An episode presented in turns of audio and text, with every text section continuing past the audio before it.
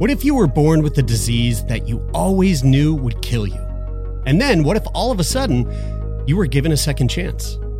Well, that's exactly what happened to me. And it's the question that we explore on the new podcast series, Breathless from Snack Labs. Join me, Jeremy Saunders, for a series that explores what it means to live and die, to love and to lose, and what it's like to have your whole life turned upside down and the unexpected challenges that come with a life saving drug. You can listen to Breathless now, wherever you get your podcasts.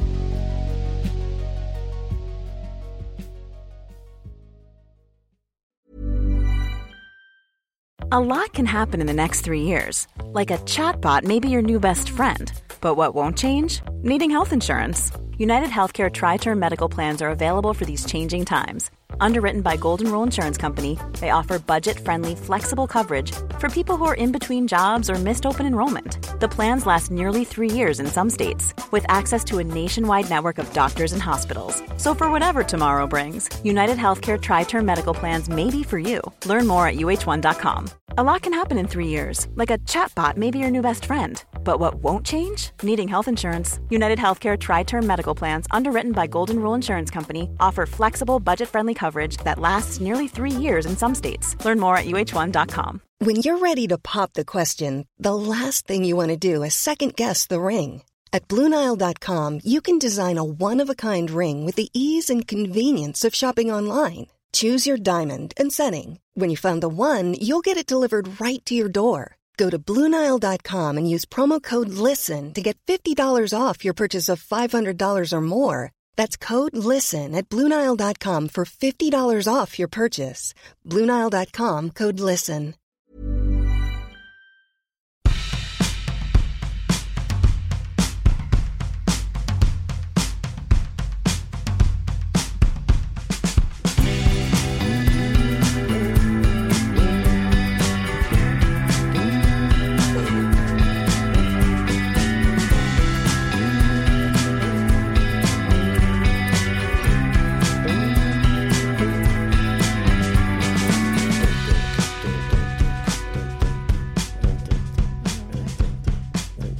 I love that song.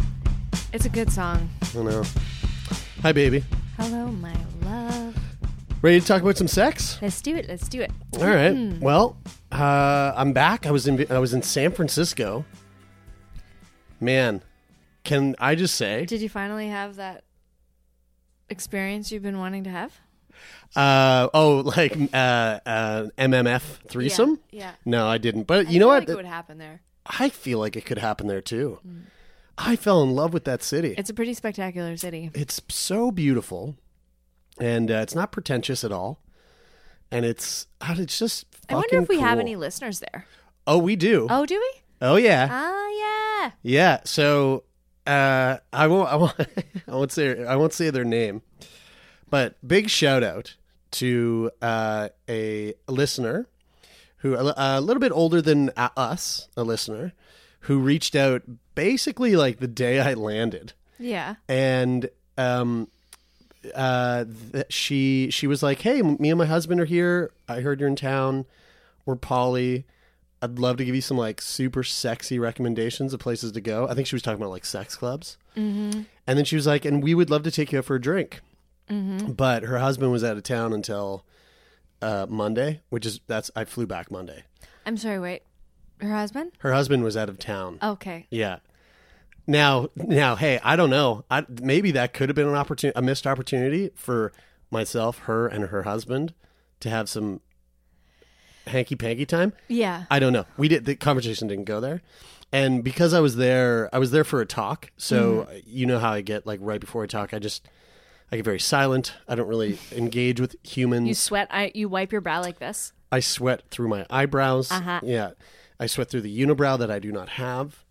Um, so I, I kind of ignored her for the first couple of days. And then when I got the talk out of the way, I was like, hey, um, you know, I was I was kind of busy. I was hanging out with a homie. Mm-hmm. Um, but on my last day, she was like, yo, you got to come out. Come out and have brunch with me and my girls. Okay. And I was like, oh, that sounds so fun. Like her daughters? No. I actually wasn't sure what she meant, but she meant just like her her girlfriends. and I guess they were all sitting around a a table having brunch, chatting about uh, me. Mm-hmm. And she basically was like, "I want to, I want you to come out, and I want to set you up with my friend, blank." Mm-hmm. And I was like, I really wanted to go. I wanted to go so bad, but I was, I was hanging out with Adam, who's my buddy who lives in San Fran. Thank you, Adam, if you're listening. Thanks for being the most amazing host. But I was hanging out with him and his wife, and I just, I, man, I fucking couldn't wrap my head around just leaving them to go. Potentially hook up with somebody. Yeah, Yeah. Um, but her There's friend, a time and a place. There's a time and a place. It's and- not always the time to get laid. No, I mean, I don't know. Maybe it is There's for a some lot- pe- folks. I don't know. there's a lot of times too, but I just felt like this wasn't the time. It would have been a little bit rude. Um, but it would her, be obnoxious if you were like, "It's always the time. I gotta go. I I, gotta seize the moment." no, yeah, it can't be like that. No, can't but her friend added me on Instagram and was like, "You should really come out." And she was she was very she was very pretty lady, and uh, I was just like, I don't know, it was so it was so Couldn't do it. no, I just couldn't pull the trigger. But Was a part of you like? So whenever something like that happens to me, which is pretty much never, but I do get asked to do things that I can't do sometimes, Mm-hmm. and then I, I feel this like weird guilt, this like weird longing. It's not a fear of missing out. It's very different than FOMO. It's like, oh, wonder what if I should be there and no, if they're uh, You know, the, the the feeling that I do get is it's not a fear of missing out, but it is a it is a it's a sort of like questioning of man, did I just pass up? I everything I everything I always say yes to, mm-hmm. everything I can say yes to, generally I say yes to it because I'm like this is going to turn out to be a really fantastic story.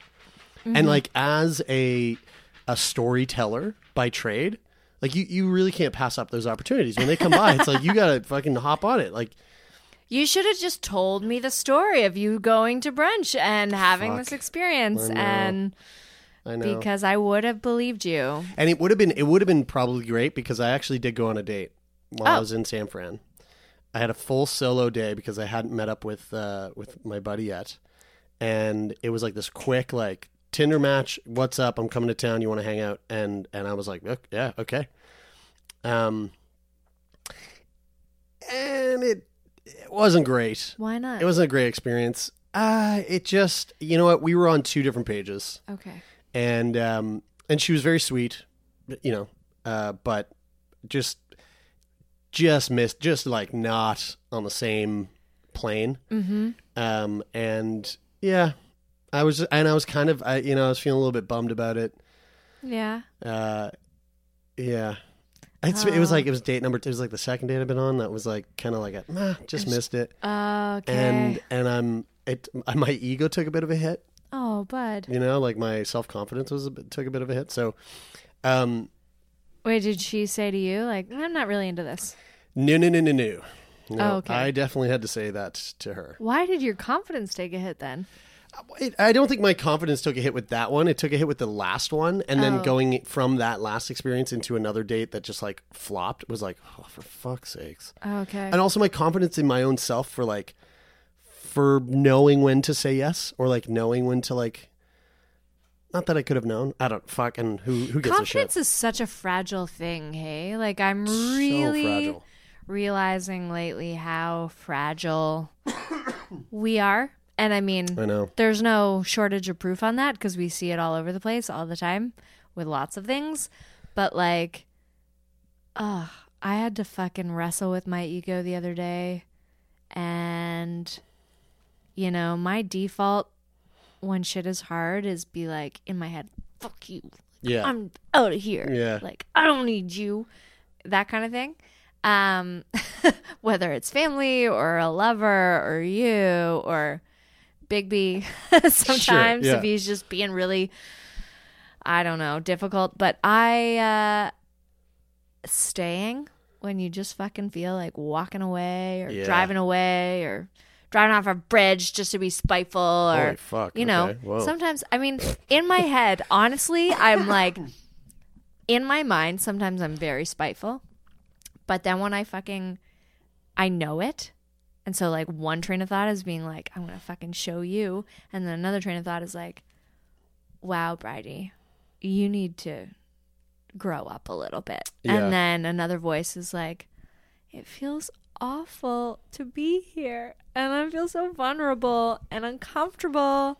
And all I can do is like apologize and like feel a little shitty about myself. But then you should be angry because this person made you feel shitty about yourself. My God. And then it's like, no, you know, growth is important. And then the other, I, I refer to those voices as the board of directors. Yeah. You got you got voices. Come on, uh, No, you have joking. I do too. We all do. We all do. Okay, good. I get it. I get it. But sometimes it's so gratifying to just be like, I'm gonna fucking show you Yeah. And you know what I think in your head, in your head. but you can't say that shit out loud. No, no, you can't. And I, I feel like that's what I need to do right now. Is just like do a. I'm gonna fucking show you. Yeah. You don't. Yeah. You, look. Just because those last two things, fuck you. Just get out of my face. I'm gonna show you. Oh, you're talking to your ego. I'm talking to ego. Oh no, I'm talking to people in my head. Like who I'm in conflict with. Like, oh. I'm Oh, gonna what? make you feel bad for saying that. Oh my god. But I don't actually do it because I know I'm wrong. Jesus Christ. It's very challenging. Yeah. It's a it's a bit of what some might call a paradox, and uh, I know. Okay, I know. I can. You're formulating. You're pausing the episode. You're formulating your responses right now. Yeah. we know how you listen based on how you responded to last week's episode. oh, the Bumble Fumbles. Yeah. Well, okay. Uh, We got a me- lot of responses about that. We did. Do you want me to get into them? Yes, please. Okay, there's something else that I want to tell you, our Oh. listeners, but let's do that. Last week, I so to recap, if you didn't hear, I I matched clearly two two like really close friends on Bumble, mm-hmm. and um, and like there wasn't much conversation between the two of them, but like there was a little bit, uh, and and then and so I was kind of like asking you, what do I do? Do I tell them that I that I know that they're friends, or do I let it be, or or what? And And- if everyone recalls, my gut instinct and immediate response was, "Get the fuck out of there." Okay. All right. So we had a we had a bunch of people write in. So I want to I want to just like I want to just weigh in on some of the things that people said, uh, some of their advice. Someone wrote in. Um, uh, we'll just say K. Uh, I paused the episode to compose this email. Jeremy, get out of there, bro. Run. I'm with Brady on this one. That's going to be drama or a competition between the two of them, even if they say it's not or that it won't be lies. Okay. All right. Thank you. Yeah, so that was one. That was one on Brady's side. We've got a couple more here. Uh, let's see what this one says. Uh, Jeremy, the two Bumble girls, for sure. No, they're talking. They're both talking to you. Instead of ditching the whole situation like Brady suggested, why not set up a two-on-one date like on The Bachelor? Take them both on a date. One goes home at the end, and one wins and stays on the date. now that I- Wait. that was my favorite. I want to know about the logistics of that. So, are they sitting at different tables, or are No, they? no, we're all at the same table and it's a competition. Oh, I see. I don't watch The Bachelor. I'm sorry. Yeah. Uh, somebody else wrote in, listen to Bridie, take them hooks out and throw them in the ocean. Unless, unless, this is my favorite, unless you're into games. And I think you might be. hey now. Very, The fuck? very. What's the word for that? Uh, not observant, but very, Intuitive? Or well, that you're just calling now. You're saying that this person is right. No, they're not. I'm not Okay. into games. I What the fuck is this? You know, uh, an analytical survey of these episodes might suggest Well, that. This one I really like. This is coming from M. Hey, Jeremy and Bridie, I was listening to your episode and just wanted to weigh in and offer my experience on the Bumble Fumble. My best friend and I both had Tinder accounts and lived in Halifax.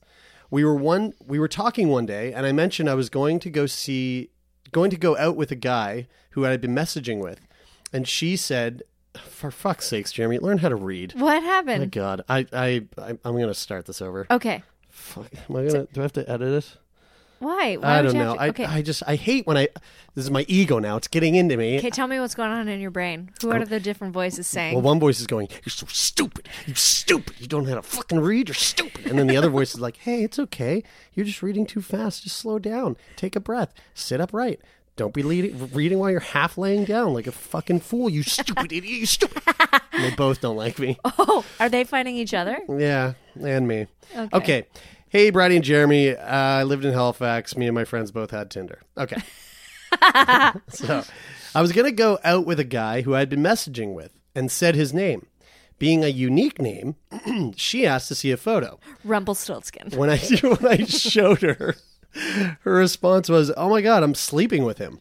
Turns out my best friend and this guy had been hooking up occasionally for 2 months. I knew she had a hookup guy, but had never heard his name or seen a picture, so I had no idea. I messaged the dude and told him I was friends with the girl. He said, "Okay." We all had a laugh, and now those two live together. They've been in a committed relationship for over two years, and he has become a good friend of mine as well. Not to say your situations are the same, but I just wanted to point out that some really nice things can come from awkward beginnings. Down the road, you may up end may end up making two good friends or getting laid by two hot ladies. Best of luck. And happy holidays. I love that response though. yeah. That's fucking hilarious. Yeah, that sounds very mature. Well, and- do you want an update on what happened? yes, please. So so they both at the, like the same day that we recorded this, they both um completely ghosted. And like radio silence. Wait, it hadn't been broadcast yet. They hadn't Uh, heard this. N- uh no, I don't think so. we Or hadn't may- released it. uh, one of them just didn't respond, and then the other one had talked a little bit, and then when it came out, ghost. So both of them just stopped talking at the same time, and I went, "Oh, Oh. s- uh, well, you know, I didn't really think about it." Everybody who's been talking to you on Tinder went home and called up all their Yeah. top five best girlfriends and were Yeah. like, ah. No, you know what? I didn't even think about it because it happens so often that pe- that's Yeah. just just the age that we live in. I have done it. people just ghost. And I never really gave it any thought. And then the other day, so I, I happened to have one of them on Instagram and a story popped up and it was the two of them in the story. And I went, this is a perfect opportunity to just put it out there. so I messaged her and I said, hey, uh, listen, I just want to say I, I matched with both of you on Bumble. And I think it's really funny. And it just, and also, just by chance, you both happened to ghost me at the exact same time. And I said, honestly, I'm just saying this because I think it's hilarious. No hard feelings. Hope you guys are having an awesome night. She responded almost immediately and was like, I am so sorry. I'm so sorry that I ghosted you. I hope that you didn't take that personally. She was like, honestly, it was as soon as you mentioned that you were polyamorous, I was like, I don't know how to handle this, and I didn't know what to say. Um, but I would really love to be your friend, and if you want to ever go- go out for coffee, I would totally love that.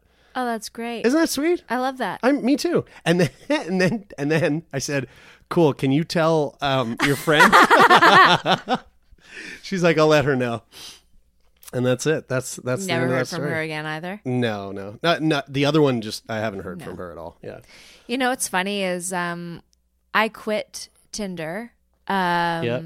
because of a complicated situation that I was in. It was not really complicated. I was just like, finally, I found this groove. I, I'd been talking to this guy and entertaining the idea of like dating this guy who lived in Toronto, and I was feeling it out. Didn't really know what was happening there, and then got a an email from him that honestly, when I got, I don't think I ever told you this. When I got this email from him, I think you did. we were writing back and forth quite a bit. Yeah. And uh and mostly that because I'm scared to talk to people on the telephone. and he would call me on the phone and be like, "Are you intimidated by me?" Anyway, uh I was and am probably still would be. And uh but I uh, anyway, all this to say, I totally cool with it now. I'm totally breezy. But I got this email after like a couple of months of talking to each other online um of like I think you'd be really happy for me if you knew that I met somebody that I am really interested in, and I've been trying to like, uh, I've been interested in this person for a long time, but anyway, now the t- now we're both available, and now we're making it happen, and I hope you're okay. And I had to like, that was another time of like wrestling with my ego in a big way. Yeah. my face like You got broke up with, but not even broke up. With. I know. And it was so respectful. I was so I I just was like so beside myself because he was so thoughtful and I just like sat on the stairs out there at the bottom of our staircase with like my phone in my hand just like my face was hot and I was I didn't know. I read it probably like a million times the Yeah. way that people read Well, you things. were really into him. Like you were going to fly. You were No, let me state for the record, I didn't know if I was going to go But you were see thinking him. about it. But I knew if I went to see him that we were going to have sex, and I was like, I don't know if that's what this Right. relationship is. Right, right, right, right, Anyway, right. so then I fucking was like, I'm not doing this anymore. I'm not. I'm not going to date anybody. I'm gonna. I'm gonna commit to me. Yeah. I'm going to work on me. and so I stopped going on Twitter and on Tinder, and then um, and I can't tell you the rest of the story, but someone was quite persistent at being like, "Hello, are you still there? Hi, are you there? Are you there?" Yeah. Are and then fast there? forward two years later, and then fast now. forward, and I'm in a full time relationship. Yeah. And he, and uh, it's funny. I was just thinking about how when you and I got together, um, I was still pretty torn up. I mean, it overlapped with another relationship, but I was pretty torn up about the previous relationship that I had been in. Like, Yeah. I had been in it for a long time, and I wasn't ready to like call you my boyfriend. And you were like, "That's fine, I'll wait." Yeah. And oh, I waited. and that persistence and patience uh. Paid off. very yeah exactly And that's the thing with these. let it be known that's that the thing with these Bumble girls. I'm just gonna, I'm just gonna be patient, hold off, and then we're gonna go on that bachelorette date or bachelor date. if anybody we should kidding. you know what we should do for should we do? turn me on on screen What's that? we should have our own little reality Dating show. Yeah, dating I show? I am That's fucking great. okay my Golden. favorite dating show of all time was called Blind Date. blind date with Cilla Black as the host Uh, I remember blind date with a dude as No. a host. But Cilla Black, this was when I was 13 years old. I was living in England. I was watching tons of the BBC. It was on the BBC. Cilla Black. Oh, it wasn't blind date. It was blind date. Yeah, exactly. Yeah, I think right. and I think she had like a really strong like Yorkshire accent. Oh, Anyway, totally blew my mind. She would she would bring in these guys and girls and she would just flirt with all of them. how much sex do you think she was having? I don't know. Uh, she was she's she's not traditionally uh someone you'd think of seeing as a television show host. Oh, yeah, But okay. I then yeah. at the same time is very British. Very British television show host.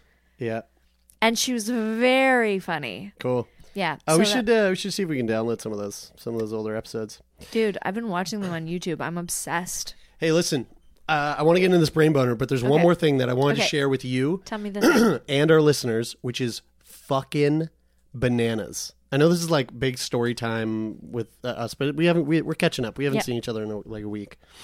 So listen, I was in San Francisco speaking at an event. I was very nervous. Mm-hmm. I go up, I do my talk, and it's a, it's a speaking series. It's basically like a TED talk. The whole day is is about fifteen different speakers. Most of it's centered around death and dying, and changing the conversation around death.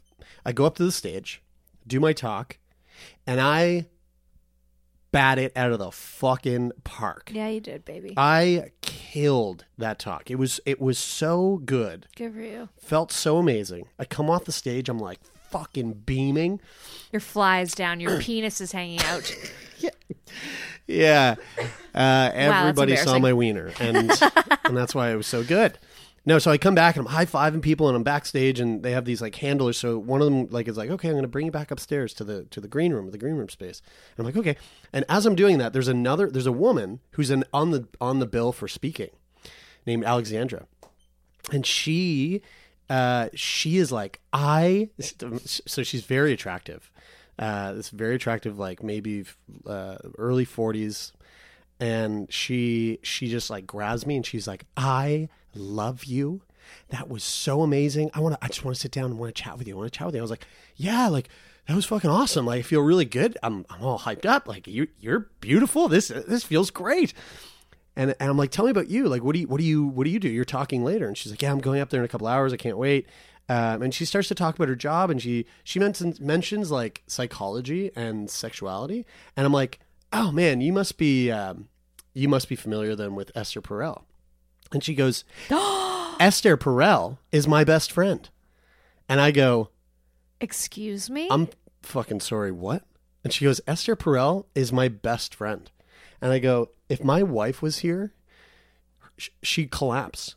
She'd go into a full on aneurysm if she heard you say that. Mm-hmm. And she goes, "Oh my god, I gotta connect you guys. This is so crazy." And I was like, "My host, my wife and I host a sex podcast," and she's like, oh, "I'm, I love you even more." And she was like, "Okay, I'm gonna connect you and Esther. Like this has got to happen." And I, while this is happening, she's being like literally dragged away by a handler because she's got to be somewhere and I have to be somewhere.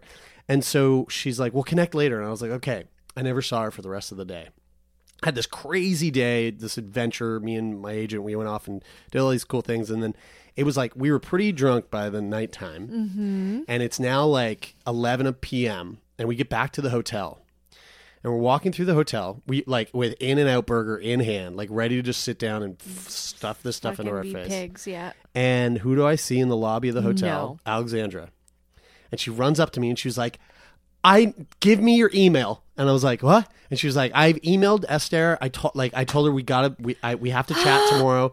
She's in Paris right now. What? She took my email, uh, and we've been in touch. And she's basically, babe, she's basically reaching out to Esther to be like, you gotta talk to these I guys and be on their tears. podcast. I feel tears behind my eyeballs right now. Isn't that the craziest thing? yeah. What are the fucking chances of that?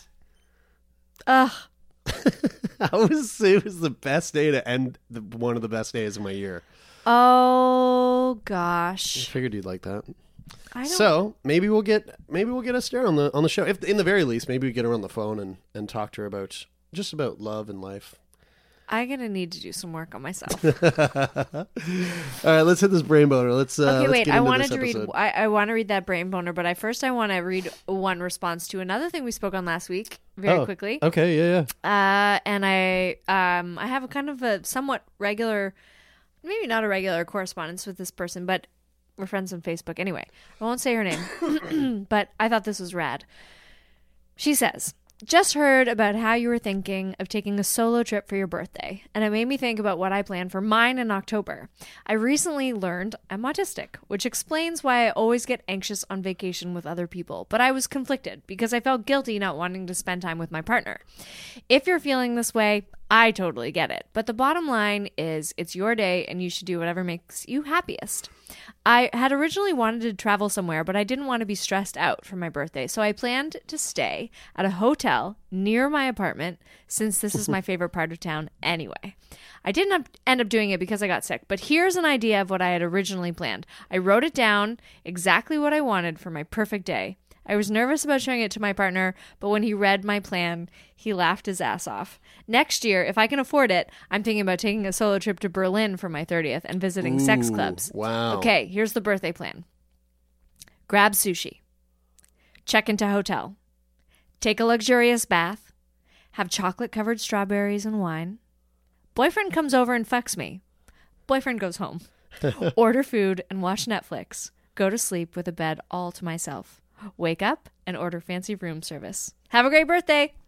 Oh my god, that is a wicked plan. I love it because I also feel guilty about That's like so good. wanting. I love waking up in a big bed, Big big old fucking where I California can, king. Like, yeah. stretch my arms out and like blink my eyes open to the light and then snooze and not a single person within reach just so I can starfish if I want. But anyway, this sounds fucking awesome. Are you gonna? uh, Do you think you're gonna do that? A staycation? Uh, no, definitely not. but I, I, I like the. I feel like a lot of listeners can identify with this Yeah. kind of like perfect day Yeah. sort of plan, and uh, It sounds pretty miraculous. I like it. I like that. I like it. Well, too. thanks whoever sent that in. Yeah, thank you. You know who you are. Okay, here is our brain boner for the day. Subject: vagina boner. Perfect. Okay. Jeremy and Bridie, first of all, thank you for everything you do and the conversations you have. Giggity. I don't know what that means, but it's in brackets. Giggity. Yeah. Like uh uh like yeah, maybe. Or like what's his name on Family Guy? Giggity giggity. okay. I'm a cisgendered gay female, and I have a somewhat unique brain vagina boner. From an early age, approximately 10 years old, I have had the ability to orgasm from climbing things. It started off in gym class when I realized that rope climbing felt really good. At the time, I didn't realize what was happening, but it turns out I was almost climaxing. Ever since, I have been slowly discovering new ways to imitate this feeling. I can now proudly say that I've mastered my climbing orgasm. I can achieve this goal from a variety of objects poles, swing sets, couches, pillows, and my newest accomplishment on my partner's leg. Have other listeners ever heard of this, achieved this, or is this my unique superpower? Thanks again. Keep fucking yourselves. Sincerely, L. Okay, so when I read that, Mm-hmm. I was like, that is fascinating. Mm-hmm. I would love to watch someone climb their partner's leg Mm-hmm. to orgasm. I just think that would be super fun to watch. But I Googled it. And uh, there was an article that came up, and I don't know how. You know, I don't. I don't do research. I just Google it. First thing that comes up, What that's what I take as Fact. fact. Uh, I can't believe I just said that. Esther Oh, I think I just Googled it too. What the fuck is a coregasm? yes. Yeah, a coregasm. A coregasm is an exercise induced orgasm, an EIO, and it can feel really, really good. And there's this whole story that this woman writes about the first time she had an orgasm by climbing a rope Bah. In elementary school. so perfect. basically, um, coregasms are expanded orgasms Okay. or exercise induced orgasm, most often reached through core workouts. They spread to your lower belly and legs. They feel very different from a vaginal orgasm and are more similar to a clitoral orgasm. For me, they're mo much more intense than an orgasm from sex, but only last a few seconds, and I don't get the pulsating body contractions, yada, yada, yada. So, I mean, I'm sure it's different for everyone, but that kind of makes sense. You know, it's like you all of that, like your core, your your your pelvic floor, which is used for a lot of core strength. Um, that all that stuff is connected to your your reproductive organs. Yeah. I mean, we've heard from our friend Big Red, Yeah. uh, Emily, that you know practicing Pilates is is a, a thing that a lot of women do and have done to to induce squirting Yeah. into their sex life. Um, so yeah, I mean, it kind of makes sense. Uh, Yep. but also it's, it's it's it just sounds like a really neat um uh oh, what's the word I'm looking for um not skill but Tick. no a neat talent Right. to like yeah I can climb a rope and come And apparently, um, it's not just uh, um, like cisgendered females. Um, this this the same site says that um, ten percent of men and women reported an orgasm from exercise out of two thousand uh, Americans polled, and I do remember. Um, I feel like when I was a kid, I realized that like flexing and releasing my pelvic floor felt Made you- really good oh interesting and got me really close to orgasm, although I didn't know Yeah. what orgasm was at the time. And yeah, I mean that all makes a ton of sense. yeah you know what happens Um, when I uh, when I exercise my dick gets so small Really? and so shriveled It's up and it tiny it just goes It's going inside you. It's going. It literally turtles into me, trying to like protect itself. I guess I don't really know. If I go for a run, like I got the, my dick just goes. Why? I don't know. I think it's a protection thing. I don't really know. Like you're running, so you must be running for survival. Yeah, it's like hide. The lion might bite this off hide, first. hide the jewels. Yeah. Um, yeah, I don't know what I should look up. Look that up. I'm sure there's. I'm sure uh, there's like a doctor out there who listens who might know and email us now that we said it. I wonder if you could ever get trapped in a in an orgasm, like Trapped- a I'm like sorry, a Did you say trapped? trapped. Like you know, like you're flexing and contracting. You're like And you're like, contracting ah, ah, and "Oh, orgasm, oh, and all of oh, a sudden it oh, just oh, stays flexed, I'm and it like. oh. Yeah, it would probably look kind of like orgasm? a like you're being electrocuted. Well, there are people who uh, it's very rare, but there's a, a disease where people orgasm like a thousand times a day, and it's pretty it's pretty debilitatingly horrible. Oh, Yeah. really? Yeah, there's a video online of a guy who who was going through it, and uh, and uh, you know he was like he was talking. It was, it's it. When I first watched saw it, I, I laughed, but then I was like, "Oh no, that's so horrible." But he was talking about how, like, you know, you think you think this is funny, but imagine what it's like to orgasm at your father's funeral. Like 50 times.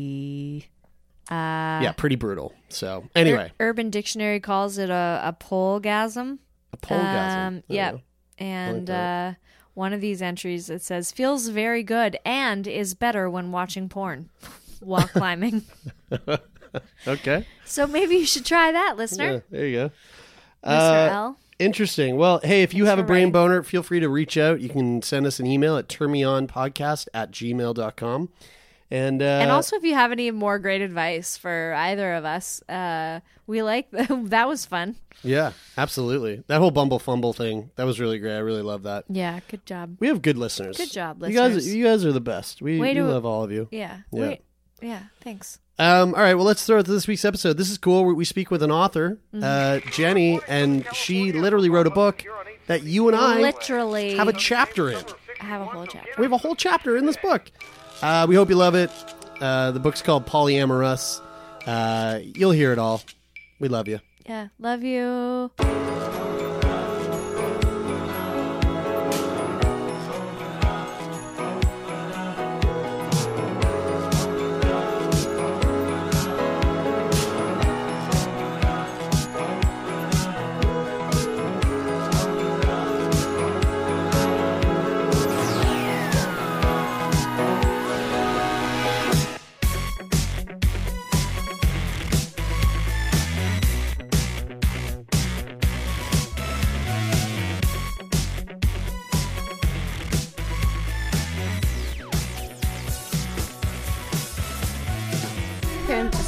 It's there. It's a beautiful book. Oh, thank you. Yeah. I love it. Visually, is it's kind of like your tattoo, Jeremy. Reminds me of your tattoo on your chest. Yeah, sort of. A little less Colors. A little less graphic. sort of a bit. What does your tattoo look like? Uh, it's not a heart. Oh, I see. Yeah. Oh, cool. Yeah. So is that a snake or it's just a snake wrapped around a hand. Ah, okay. It's a Cool. bit with some like witchcraft there. Um, uh, yeah, it's cool. It's I like the I like I really like the colors actually. This like the that like soft sort of color palette. It's really great. It's a, it's Did got you a do- Sailor Jerry kind of vibe to it. yeah, yeah. Uh, Did you come up with it? Like, how? What's the? Uh, I came up with a version of it, and then our designer at the publishers kind of Oh, ran kinda with like it. So ran with that's it. what she came up with, and yeah, it really made it pop. cool. Is this Yeah. your first book? Yeah. Cool. Yeah. How's it feel? um, weird. Were you always like, I'm going to be a writer. I don't know what I'm going to write about. And then you make it happen? Or did it just uh, unfold that you were like, well, I have to write this book because now I've. I've, Yeah, I, I mean, I've been a, a reporter for 15 years, so uh, writing is my day to day job. And Right. uh, so, you know, the fact that I was polyamorous, I was in a book launch, like a separate book launch, and Yeah. and um, I remember like hanging out with all these publishing people, and I thought, well, maybe I should pitch this story idea, uh, this this book idea, and then I'm like, eh, I was really hesitant because I thought that people wouldn't be interested Yeah. in reading a book about polyamory, or Right. it would be like a weird It's a niche market. concept. Yeah. Mm. So Yeah. Have you run into that? I, so the the book is we should we should tell people. Oh, yeah. You know, we should have a little a little thing. Jenny, you, is it Yuen? Yuen, yes. Yuen, and the book is called Polyamorous, uh, Living and Polyamorous. Loving More, Polyamorous.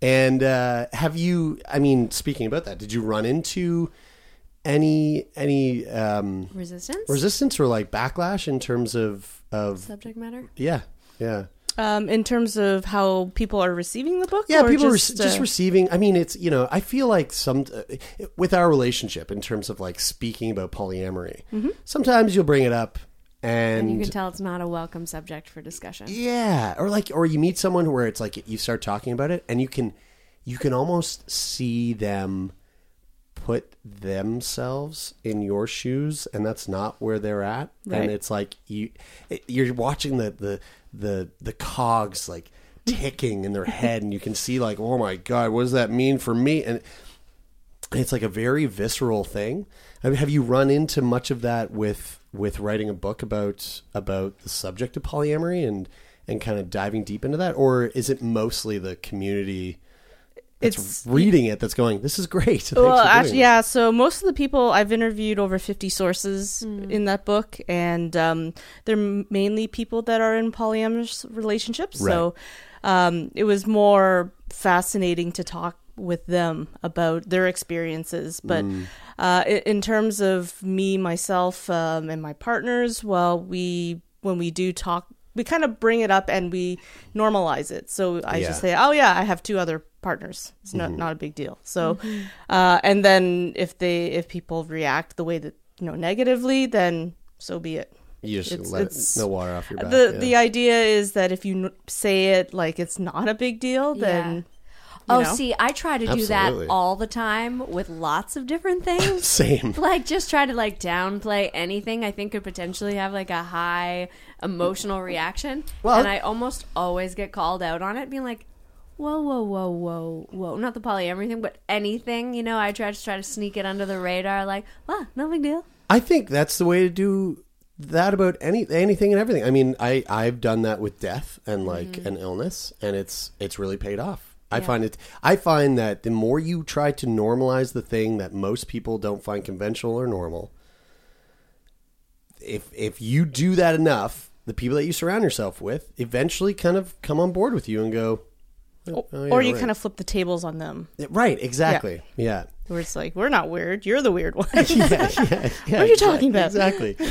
um, all right. Well, I, I feel like there's so much to unpack here. Um, uh, Jenny, you so you are polyamorous. I am. Yep. I guess that kind of gives you a pretty pretty good place to start from in terms of writing a book about polyamory. I I would say I am polyamorous, but I can be. Uh, what do you call it? Ambi-amorous as well too. So What's it's that sort- mean? So you're, it's kind of like a cross between monogamous and polyamorous. So, um, because at times, uh, if I have to face, you know, my own insecurities, and I've written a whole chapter on jealousy Yeah. before, and but yet, like some of the kind of stuff that we we learn growing up, like. Um, uh, why am I not good enough? Like, why am I not enough? Um, some of those thoughts do kind of Yeah. bubble up and like, huh, does that mean that I am, I still have monogamous tendencies, even though I know all the, you know, it's a, it's a myth that can Yeah. be dispelled. So, um, yeah, I think I'm kind of fluid in that sense, but I'm happy being poly at this point. How how old are you? I'm 36. And at what point in your life did you start to fall into a more non-conventional uh, style of, of living your life in terms of relationships? Uh, I've always been kind of a serial monogamous, so it's it's been a number of different long term relationships, um, one after the other, and and the last one that I was in um, before the ones the ones I'm in now uh, ended up in in me having an affair. So it was um, I just saw the destruction that it caused and didn't really want to hurt anybody or to, to kind of live that life because it was a lot of deleting paper trails and it was a lot of secrecy and it was real You were you were you were a real ass. Jason Bourne. you yeah know? yeah. but eventually cheating always kind of comes out so um hard it's hard to hold in it's a hard thing to keep to yourself even though you're like Mm. i'm strong i can bring this to the grave it like Yeah. the fear of it at coming you. out you know and the Yeah. i always was scared of getting into trouble as a kid like i was scared of punishment and i think i really carried that into adulthood so any sort of guilt i have about anything is just like always there like a little demon in my mind yep yeah, Did you ever I have that understand moment? Did you ever have that moment, like in in? Because I know you've you've uh, you've cheated on on people in your past relationships, and Mm-hmm. I assuming I, you just said that you did too, Jenny. Um, have you ever had that moment where like you say something? Because like every you got to have a story, Mm-hmm. right? The story's got to be like locked in, or else you're fucked. If you if you if you veer outside of the parameters of that story, you are in trouble. So you go to tell your story, and then like there's one time where you go to tell the story, and you get the fact wrong, and you say something, and the person catches you going, "Oh, but I thought you said this," mm-hmm. and you're so quick that you make that part of it? You make that part of it up and and and save yourself, but then the guilt bites at you even more. Sure, sure. I've had that. I've had that. I've had the uh, the um, blood run cold when something comes out my mouth and I go, They didn't know that. yeah. I think you did that to my me recently. blood runs cold. My fingers Yeah. go cold. My eyes get big, and then the person is just like doing their normal thing, and they're like, and then I'm like. Are they being weird? Do they? Uh, what's going on in their mind? I feel like I'm being weird. Um, I'm being totally normal. Are they being normal? Do they see that I'm like sweating right now? Panic, panic, I'm- panic, yeah, panic. yeah. I'm not trying to. I feel like that happened to you and I recently. Where you said something and I went, What? I didn't know that. What? I don't remember. I can't remember. but it was it I like no it was, reason to hide anything. From it was so far in the past that like I remember going, "Hey, there was a point in my life where I would have been really upset about that, but now I couldn't give a shit. Oh, interesting. I forget though. Oh. Anyway, um, so, tangent. so yeah, there's a nice little tangent there. Um, so Jenny, you you at at one point, so what point did you start to to open things up or start to like see things a little bit differently? So uh, with us, I mean, we have a unique sort of coming of age story, I guess. Uh, And by us, you mean you and your current partner? me and I have two male partners. So I have um, a legal husband um, Okay. who's from the UK. Uh, in the book, he's named Charlie, and um, my other partner Adam. I've changed the names because of you know to protect their privacy. They requested it. So, um, so the three of us actually, like, I met each of them separately weeks apart, and yeah. because of my background uh, with the infidelity, uh, I kind of I vowed to live a, a more honest and open life. So when when I did meet them and I, I clicked uh, with them differently, but you know, clicked with both of them, I told them about each other. So they we were all kind of like running parallels from basically from day one. from day one. Right. Yeah, exactly. Even though um, my older partner Adam, he and I had been working at the same newspaper for eight years, so we had a friendship base already. But he was much older than than me, and we I never would have thought that anything would have happened anyway. So, uh, yeah. So we were running parallel for a long time and then um, we ended up in this love triangle and often people told me that i had to choose because that's what you have to do you have to choose one of them eventually and i would you know jot down things on on columns and charts and then it, like Adam's older than me. Eventually, I want to become a mom. What does that mean? Charlie's like across an ocean. I, I think that there's something good there, but I don't know him that well.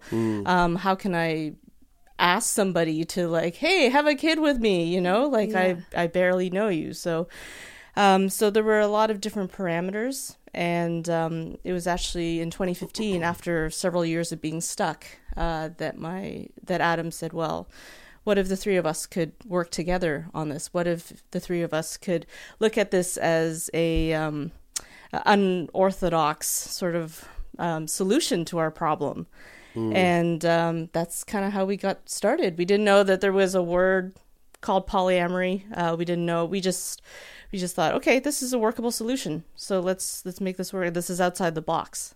That's pretty cool. That's That pretty cool, cool. that yeah, that you kind of came into it without even having a language for it and that there was there was room to make that uh, possible or make that workable even even in that sense like as I feel like a lot of people really do rely on on on labels and like and things to be described to them so that they can they can then go okay well then how do I how do I fit in that like how do I I also think that a lot of people. You said this was in 2015, and I I found I have found that one common response to the polyamorous thing is like, oh yeah, that's really in right now.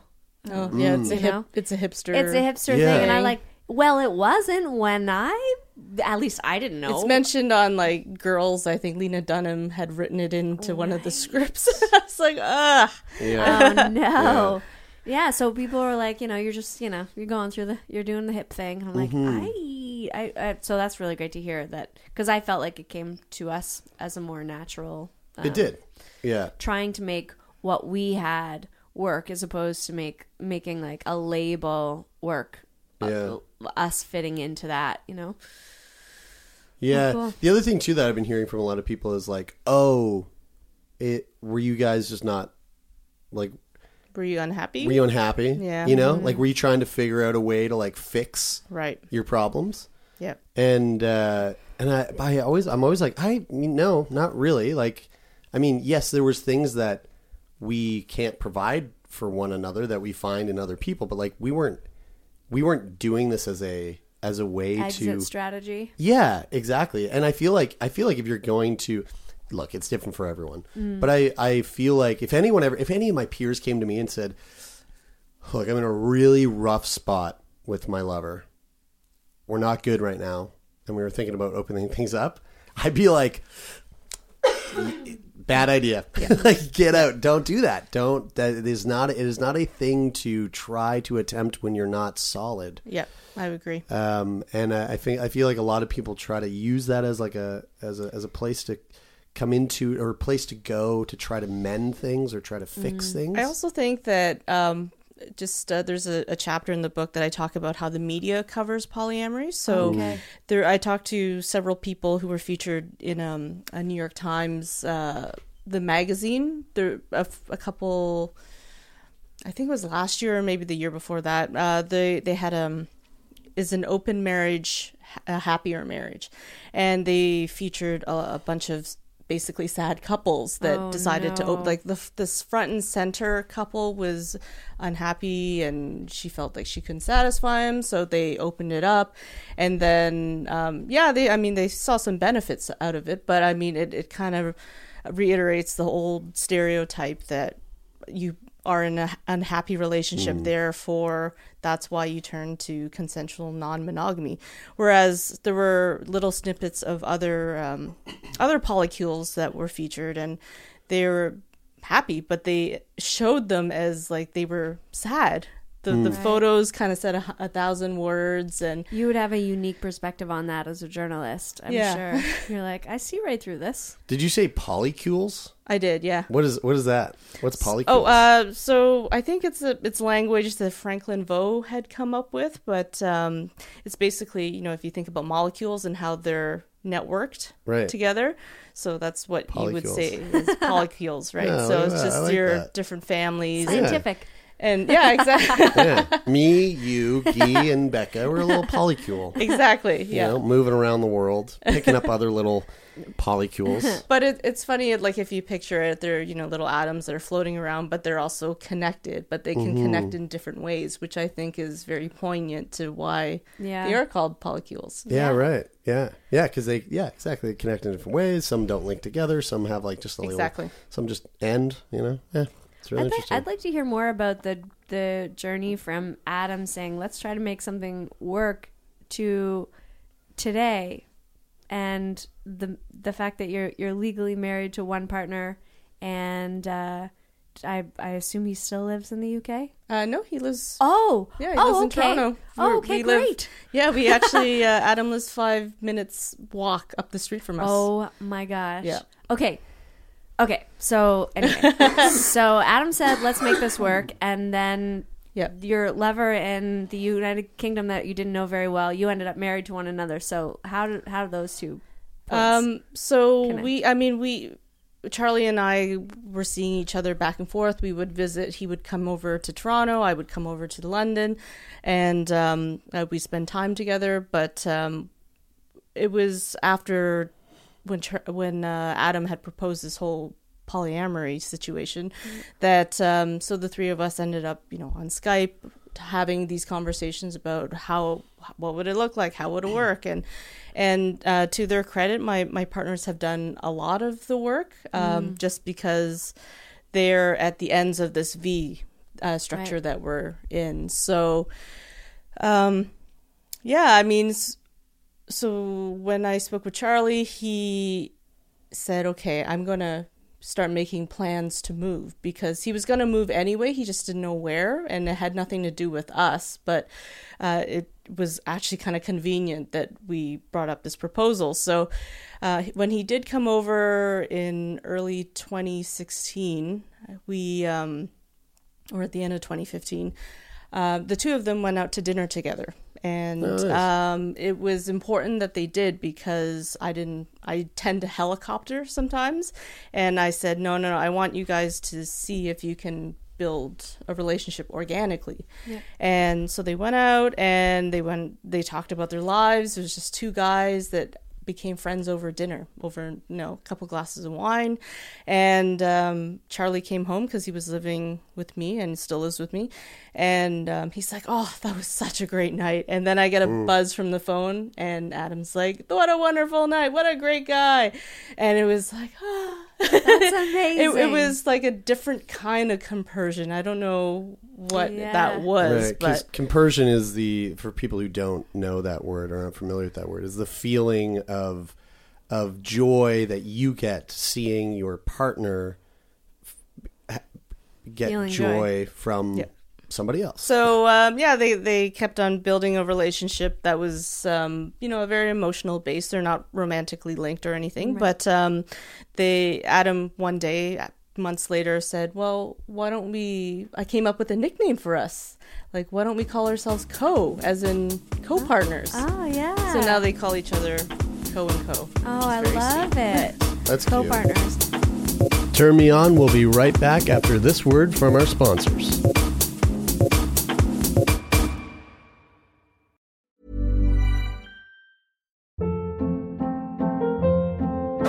Hold up. What was that? Boring. No flavor. That was as bad as those leftovers you ate all week. Keke Palmer here, and it's time to say hello to something fresh and guilt-free. Hello Fresh. Jazz up dinner with pecan-crusted chicken or garlic butter shrimp scampi. Now that's music to my mouth. Hello Fresh. Let's get this dinner party started. Discover all the delicious possibilities at hellofresh.com.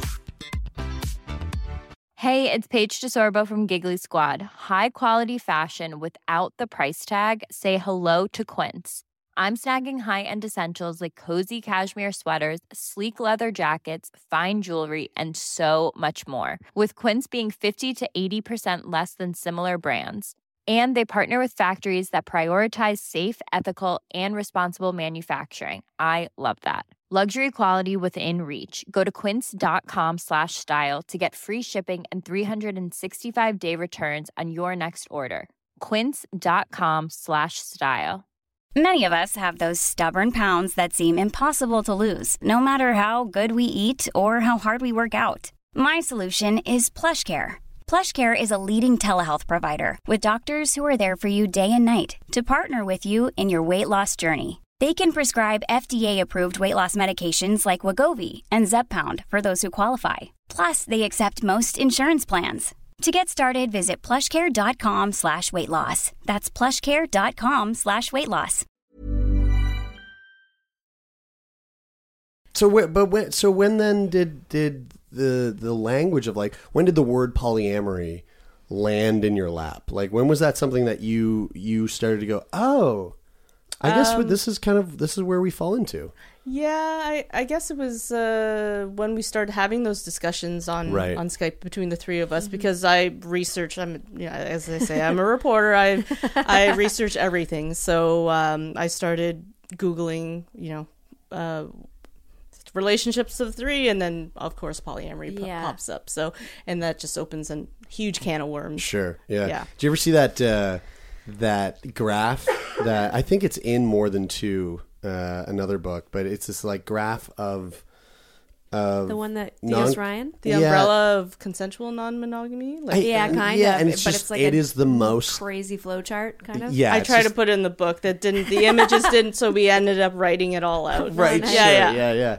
It's such a it's such a bonkers looking graph. You It know, really like, is. It, it but really it's so true and, s- Yeah. and super detailed as well. super So- detailed. Yeah. Um, marriage. mm-hmm. Um, what? Yeah. How do you identify with that label? In, in its like dissonance with the way that so many other people perceive it. You know, I I, I get asked all the well, why are you guys married? A, a lot. Okay. Mm-hmm. And I, I'm like, well, for me, marriage, I didn't know what I was getting into, and then I got married, and then I was like, oh, this is this is a marriage, and now I have to figure out what that means for me because the traditional definitions, or at least what my perceived definition of it beforehand, doesn't really suit us. It doesn't suit me, and um, I don't have a lot of. I don't have it up on, on the pedestal that I think a lot of people do, and and I so I'm just curious about why that was a a step in all of this. You. For for me personally, because I was a serial monogamous and I had also commitment issues as well too. Just in in terms of, um, uh, I I always felt that being in a relationship kind of took away my independence, and when when things would get pushed where I felt like that was being taken away from me, I would kind of push back. So um, when I met my two guys, I mean, it was um, I felt like by getting married legally to one and then doing commitment ceremony with the other, and the commitment ceremony actually came first, um, was a way for me to um, just kind of tackle that. Like it was the the the bravest step I felt that I could take by giving full commitment. So, um, but for us, I mean, marriage means like for Charlie and I, it's um, we're still very DIY your own relationship. So we wanted to publicly say our vows. We wanted our friends and family to be there, um, but it doesn't mean that we have to ascribe to a relationship escalator. Um, Things still are very fluid with you know as long as we keep talking about stuff as as it comes up and we're open and and there's no reason to lie about anything and uh, so yeah i mean i think marriage can mean can mean a, a number of different things for different people and it just has to fit right with the people involved in it right. so, um, yeah, in 2016, uh, Adam and I had a commitment ceremony in Toronto. We um, had consulted a number of different lawyers, including criminal lawyers, because we didn't want to break any polygamy laws. And um, Oh yeah, I didn't even think about that. yeah, I mean, it was very Right. important for us to not be in any sort of hot water with that. So, yeah, for a good reason. Um, and the And advice. how did that work? How, like you know, like what uh, what sort of like where's the line? Um, so with us, because the sequence really matters, uh, the fact that I was single and Adam was widowed, we were both two single people. Um, in theory, we could have called it a wedding, but we didn't want to. We called it a welding, and we told people that that came, family and friends, that this was not a legal marriage, um, but that we loved each other and we were very, we wanted to show that. So Right. um, yeah, and we we made sure that it was advertised not as a wedding. So, um, at the end of the day, we were still two single people that, you know, were just Hang out a lot. emotionally committed. High we had a five fun, we had a fun party that yeah, day. exactly. And um, uh, Charlie was there as well too. He was sitting in the very front row. and then we had the plan that I would marry Charlie legally the following year. I mean, we're around the same age. We're now expecting our first child, and um, yeah, I mean, I hate to say it, but the laws do when you're legally married to somebody, it will benefit and protect children better. Mm. So, I mean, that's not the only, obviously, not the only reason why I married him, but in a practical sense, Yeah. it, it makes sense. So, yeah, yeah. Have That's you, so practical. I Yeah. it. we're I a very love- practical Yeah. V. yeah. Uh, yeah, I love V. I love that you refer to as a V. Do do Charlie or or Adam have other relationships? Um, Adam was um, looking. He was seeing where a relationship was going with an old um, uh, neighbor of his. Like they had grown up as kids, and um, I, I, I don't think that's gone anywhere. But uh, that was maybe the first time where I had to, because I've been kind of shielded by the jealousy aspect, because I'm just in the center of things. Yeah, Um, but uh, yeah, it didn't really go anywhere. But it still uh, allowed me to kind of come to some insecurities where I was afraid what happens if one partner leaves me or or, or both of them. Like Right, shit, yeah. what am I gonna do? Yeah. Who am I gonna? I don't want to like date anymore. So Yeah. um, yeah, I mean it's it's it's caused me to process and, and think about stuff like that. Um, as for Charlie, uh, we're closed right now, but uh, I support him if if and when he wants to look for more connections, and I, I'm sure he will. It's totally fine. So um, yeah, it's not like I'm like dreading the moment that it happens. I'm just I'm open to it and I'm allowing myself to I find it. that's a really important thing for me to remind myself of. You know, like I might be totally smitten and totally like, oh, this is so great. Like I got a good thing going. But to deny or like ignore that, you know, I just said this in last week, uh, I think for the first time on the podcast, but like I, I, people say life is short. I'm like, I hear what you're saying, but for me, I think life is very long, and I'm 35 almost, and I feel like I'm probably going to live to be uncomfortably old. So the probability of like falling in love again or watching my partners fall in love again is very high because it happens so quickly and it happens all the time, and like you know, Definitely, if you're polyamorous and you're planning to live to 120, what the fuck do you expect? Exactly. Well, I just, yeah, I, I think that's like emotionally to like be like, okay. And I do this too with death because of Jeremy's situation. Um, I'm like, remember, everyone you know is going to die. And I, I try to do the same thing. Like, okay, heart, remember, your heart, you're going to break again. At some point, you're going to feel insecure, you're going to feel jealous, and you're going to have to expand. Yep. So just like don't get too comfortable. Yeah, that's also one of those questions that like we we hear, or at least I hear a lot from people who who aren't familiar with with polyamory and, and the dynamics of it and and the intricacies and the the nuances of it all. Um, is like, well, what about jealousy? Like, what do, Oh, you, do you get jealous? It's like, Yes. duh, of course we get jealous. It still it still exists, you Yeah. know. I'm not a sociopath. It's Yeah, yeah, it's an innate right. human emotion That's that right. is It's you just know, like totally anger. normal. It's just like happiness. It's just like sadness. but like it's, just how you deal with it, how you diffuse it, how Mm-hmm. you approach it. D- Are you familiar with Chris Ryan's work? He did the uh, Sex at Dawn. He wrote Oh that yeah. book. Uh, well, in terms of, uh, I'm familiar with his work with Sex at Dawn. Yeah. But yeah. Well, so we saw him at uh, South. Was South it by South by Southwest. Southwest? Okay. Yeah. Oh, cool. And uh, yeah, it was really cool. He was doing a, ch- a talk, and I asked about jealousy because I can't remember Oh, what that's right. exactly he was speaking about, but he was talking about monogamy being learned. Mm-hmm. That's his whole thing behind the book, right? And then, so I was like, okay, well, based on everything you're saying, it sounds like jealousy is is also learned, and can we unlearn it? And and I don't. Do you remember what he said? I just remember coming away with this feeling of like I can unlearn it. And for me, that starts with not getting swept up in the emotion. Like Mm-hmm. when I feel it, it's like, okay, I gotta be with this right now. What's it? F-?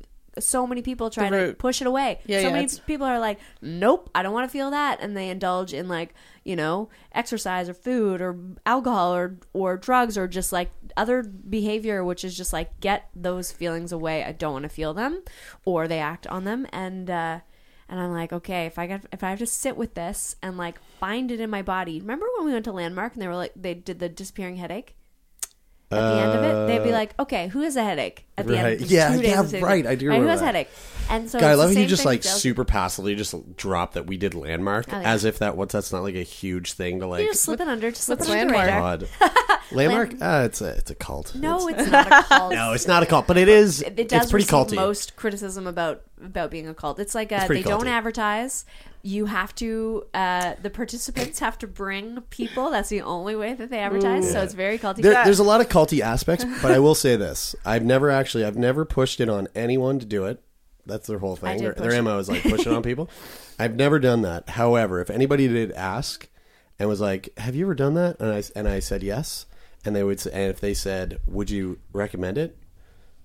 I I for sure would. I'd be like, absolutely. It cha- it changed the way that I went about the world at that time in my life. it And I- Mm-hmm. talks a lot about like integrity and acting with integrity and being honest and and There's- confident yeah. and open and um, not having any of the like those like unclosed loops in your life that you feel gr- gross Yeah. about, like resentful about. Or Honest to scared fucking about, God, it's. Scientology without the aliens. That is I don't know landmark. that Nice. much about Scientology. Straight up, it is Scientology without the aliens and like the uh, the the money. Anyway, they do. The, well, And the there's a Tom lot of Cruise. money. There's- I involved. mean, there's money being thrown expensive. around, and but they it's- do not give refunds. Yeah. I'm like, I made a deposit on the self expression leadership program. They're like, guess you got to make it here. You- they don't. Um, That's right. But they did this exercise at the end. It was a disappearing headache, and it was like, oh, you have a headache. Where is it? What color is it? If Hmm. you had to rate it on a scale of one to ten, what would it be? And then they would repeat those three questions right. over and I over forgot until you're about like, Huh. actually, I don't Does it apply to jealousy? feel it anymore. That's what I try to do. I'm like, Oh, okay, interesting. Where do I feel it? Well, I feel it right under my solar plexus. What color is it? It's fucking red. What? What? Or at- on a green. scale of one to ten, it's ten. And then, and then it's like, okay, it's actually now it's kind of more in my my Heart. gut or my heart Yeah. or you know, it's actually my throat or whatever. And it just in my butthole. it's like trying to put your finger on it, and it's just constantly eluding you until it's, you know, Yeah. not it, until it diffuses anyway, Mm-hmm. and you go, oh, my approach has been, I get this feeling, it's green, it's a ten, it's behind my solar plexus, and I've called it jealousy. hmm. Cool. But what if I didn't call it jealousy? What if it's just this green pain in my solar plexus? loogie.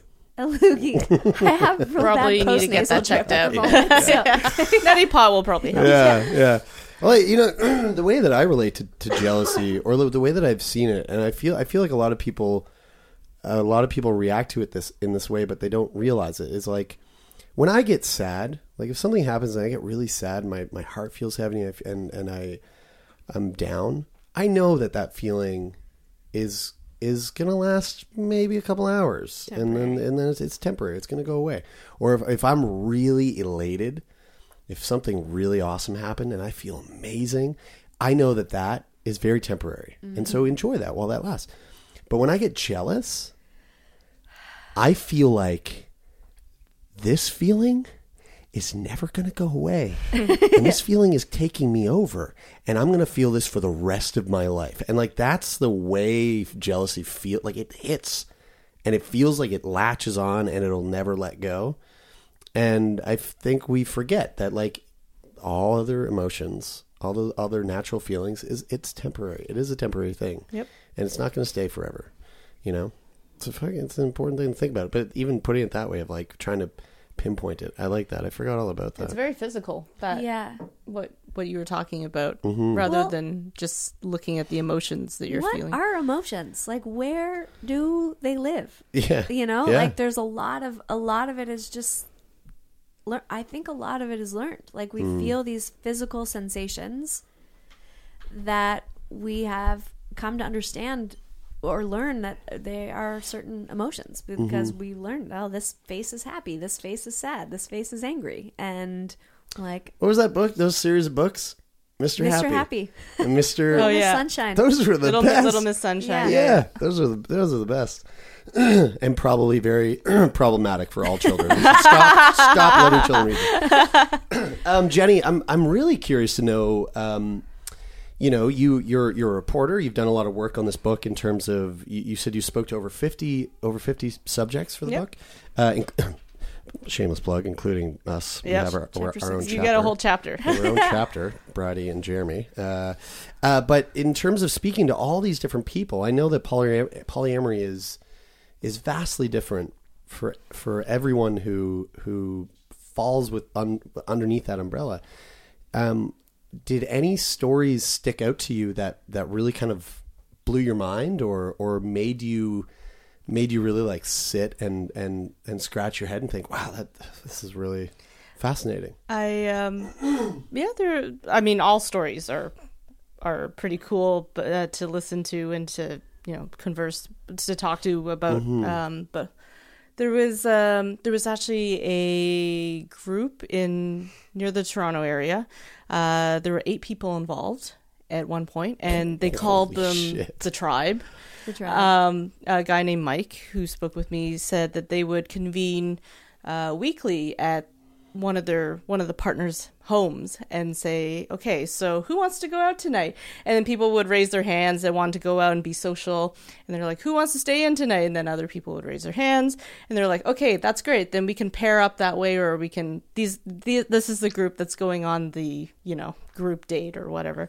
And so it worked for I think over a year, and um, he's it it only broke down because somebody had broken a rule because they had like a number of rules.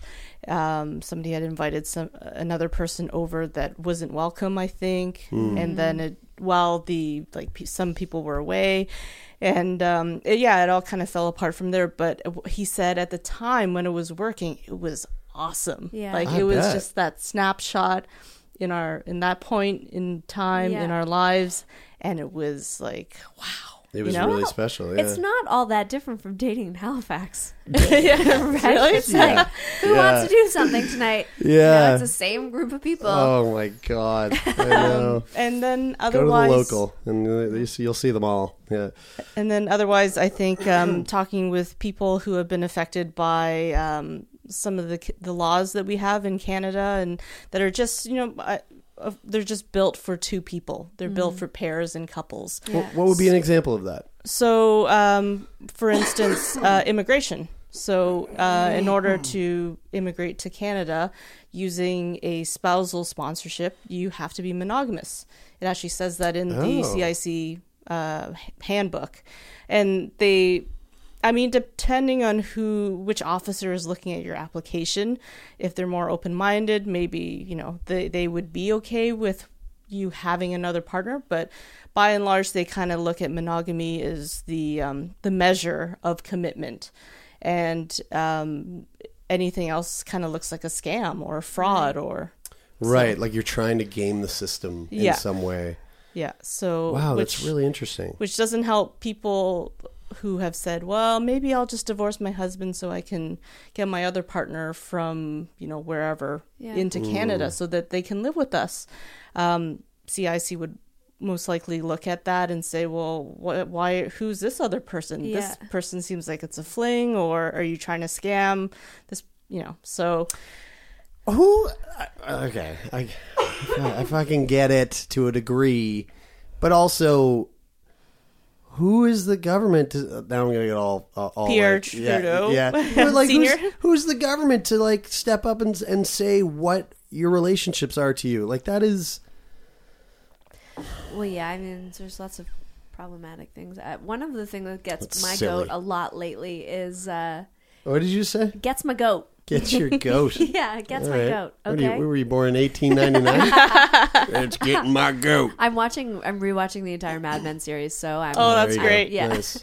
Um, fan. yeah, it's it's fucking amazing. Um, is the fact that if I want to get um, a loan, let's say to buy like buy a piece of land, they'll be Oh, like, "What's yeah. your household income?" And I'll be like, "Why does it matter? Because I'm buying it alone. I like Jeremy's not paying my student loans. You right. know. Yeah, that's so what? Why? Why? But that's like." Hands down, every time they're like, Yeah. "Oh, we can maybe get you some debt relief on your student loan." I'm like, "Great!" And they're like, "Okay, well, how much does your husband make?" Like, yeah. That's a crazy question. Right. And so if uh, so, I've interviewed some people who are polyamorous, and then they tried to buy real estate together because hey, real estate is expensive. So three or more people throw their their money in, right? So, and then in effect, it means that they have to out themselves because now you have multiple people signing on. Well, who's this person if this is your husband? You know, and Yeah. so um, it's an unfortunate scenario to be in, as well as like creating wills and yeah, um, yeah. things like extended health care and CPP, old age pension, that sort of thing. So if you have it's there's only room for one spouse basically on Yeah. all these forms. So what are you supposed to do? Are you supposed to choose between all the people that you love? Like it's crazy. So Yeah. I mean, I get it. The system is built for two people, and I don't think that's going to change anytime soon. But it's also um, it's also a good thing to let people know that polyamorous people are having trouble with these challenge. These Yeah. challenges are a real thing. And I mean, uh, I mean, you just sitting here right now mentioning these things are things that I'm polyamorous, and I didn't even know that that's. I di- hadn't even thought that that's shit that people have to deal with. You know, I didn't even know. Children are a huge issue. Yeah. Like Yeah. there, there have been a couple court cases um, that have been really positive for polyamorous people. The people. one in Newfoundland, right. right? There was one recently One in in Newfoundland, that was a big win. Yep. Um, it was three parents, uh, two guys and a woman who they they had a child together, and um, they wanted to have their all three names on the birth certificate, and the government said no, not going to happen. So they took their case to court, and it, it took a BC or sorry, um, a Newfoundland and Labrador Supreme Court family judge to say that it polyamory isn't isn't dangerous to the child. Um, Fuck and, yeah. gr- and granted them. Yeah. Yeah. Newfoundland, So- I tell you right now, that Atlantic Canada, little behind the times. Little backwards when it comes to a few things here and Uh, there. I think you could probably say that about Canada. in Probably about terms of Canada, that. but Yeah. also but also in terms of just like a lot of other things, Atlantic Canada is like just a little slow to like get the ball rolling. Why do you think that is? Is that I fuck, I don't know. We rel- I have, maybe it's our What is reliance that on the land and the ocean still for Yeah. our industry. It's like that's very traditional and very has been Yeah. so f- through the test of time through through time. But for whatever reason, Newfoundland kind of on their own. They kind of got their own thing going, and they really don't give a shit. And they're going, yeah, no, like it, it's. Oh God, I love Newfoundland. I don't know. I just pulled do that out of it. my butt. The, the Who knows? traditional, Like, I have no idea. earning a living that way Yeah. and you know families that like if if if monogamy was built on agriculture the industry of out- agriculture which is what chris ryan talks about it's land like ownership? Yep. yeah Mm. then it would make sense that the people who still rely so heavily on the land and the sea Mm-hmm. i think i just maybe i'm a genius maybe i'm just playing Um, well, I know we're coming up to time because you're you're in the middle of a, a, a tour, a book tour here. You got some events to get to, but um, Jenny, what would you say is the the?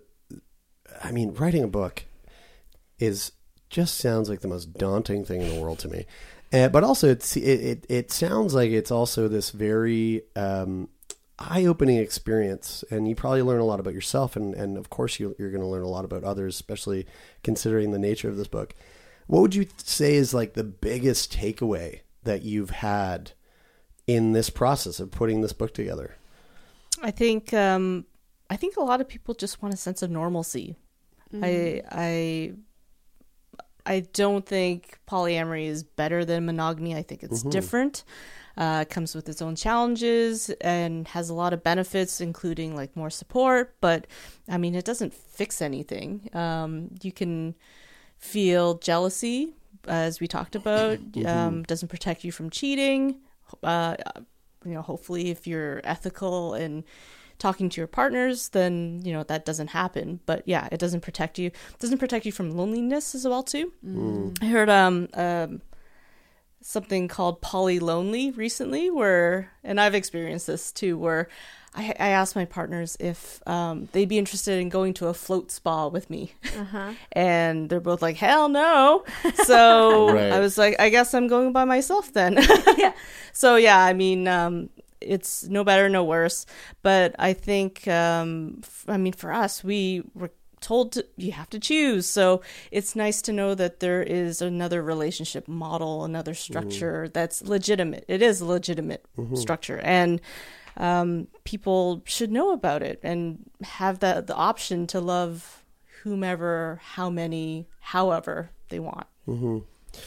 well uh, thank you for Yeah. writing the book you know th- like kudos to you for trying to normalize because the resources are that. limited they are Yeah. they Yeah. absolutely are It's- yeah yeah And I wanted to make it specifically about Canada because we have our own laws and we have our own attitudes and, Yeah. And social we have our own nuances. stories. And Yeah. exactly. So that's right yeah. is Yeah. there anything uh, you wanted to talk about that we didn't get to talk about Um, let me just see. feel Um, free to there's a really good chapter. Well, okay, so November November 23rd is actually National Polyamory Day. november 23rd Yep. So oh, it's there coming up. And um, yeah, it's because of this huge uh, BC court case that took place. Um, the the ruling took place in 2011 on that day. So Okay. it basically delineated between polyamory and polygamy, and um, it was sparked by a constitutional challenge from the Mormon sect out in BC. okay So, um, a number of special interest groups, including the Canadian Polyamory uh, Advocacy Association, was they they were involved in that court case, and um, what the judge eventually ruled was that polyamorous people, if they live together with their partners, they won't be criminalized. That's not who the section of the criminal code is going after. It's um, more about uh, the polygamy and child brides and all the abuse that goes on there. So it was a big win for that, provided that polyamorous people don't have a sanctioning event. So that kind of means a legal or non legal marriage. Um, so unfortunately, if you already have a legal husband or wife and you have another partner that you want to have a commitment ceremony for, it puts you into that gray danger zone. So uh, it leaves a lot of people in limbo. Um, the CPAA lawyer said that, well, we don't, we find that it doesn't really apply to our communities just because poly people don't really care about marriage. They don't want that traditional trapping of marriage. So, um, so they're not, there's no money to go and find out what exactly that means. But Yeah. it, it does leave people in limbo that Yeah. want to have something, you know, or some Yeah, people I might take the risk. I, I can't help but like play that out in my brain and be like, what would would I be been imprisoned for? Like if I did a commitment ceremony with I mean, in theory, uh, the lawyer said, uh, for all intents and purposes, probably won't happen. Yeah. But the risk is not non-zero. So Yeah, yeah, Yeah. they really start cracking not down. worth then. it. Yeah. yeah. Well, uh, where can people find the book? Um, all your major booksellers, um, Indigo Chapters, and Dundurn Press uh, is my publisher. books. Yeah, there yeah, exactly. Sweet. Polyamorous, living and loving more. Jenny Yuen. Uh, thank you again for coming in. Yeah, thanks for having me. Yeah, it really means a lot. And thank you all so much for listening. We hope you enjoyed it. Uh, we'll be back next week, as we always are, with another fantastic episode.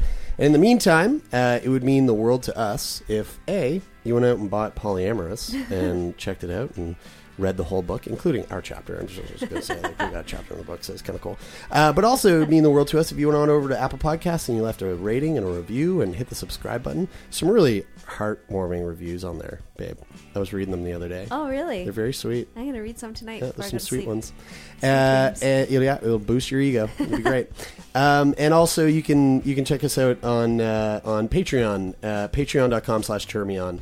And that's uh, that's a place where you can just support us to keep this little little project going.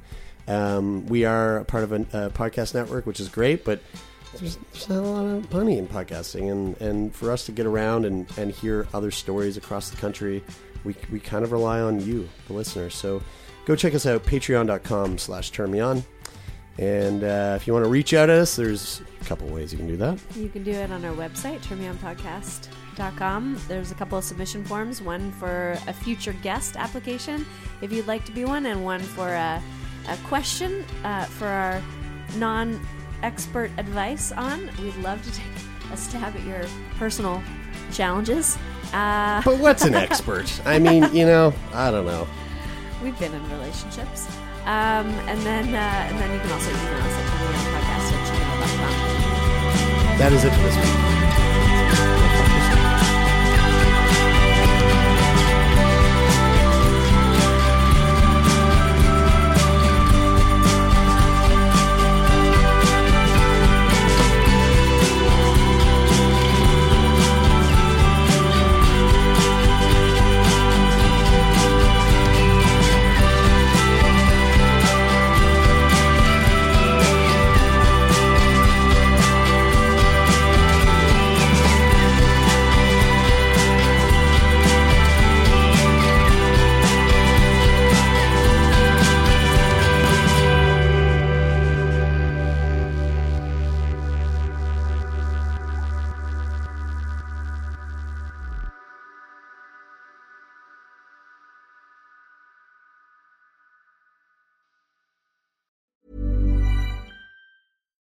Hi, I'm Daniel, founder of Pretty Litter. Cats and cat owners deserve better than any old fashioned litter. That's why I teamed up with scientists and veterinarians to create Pretty Litter.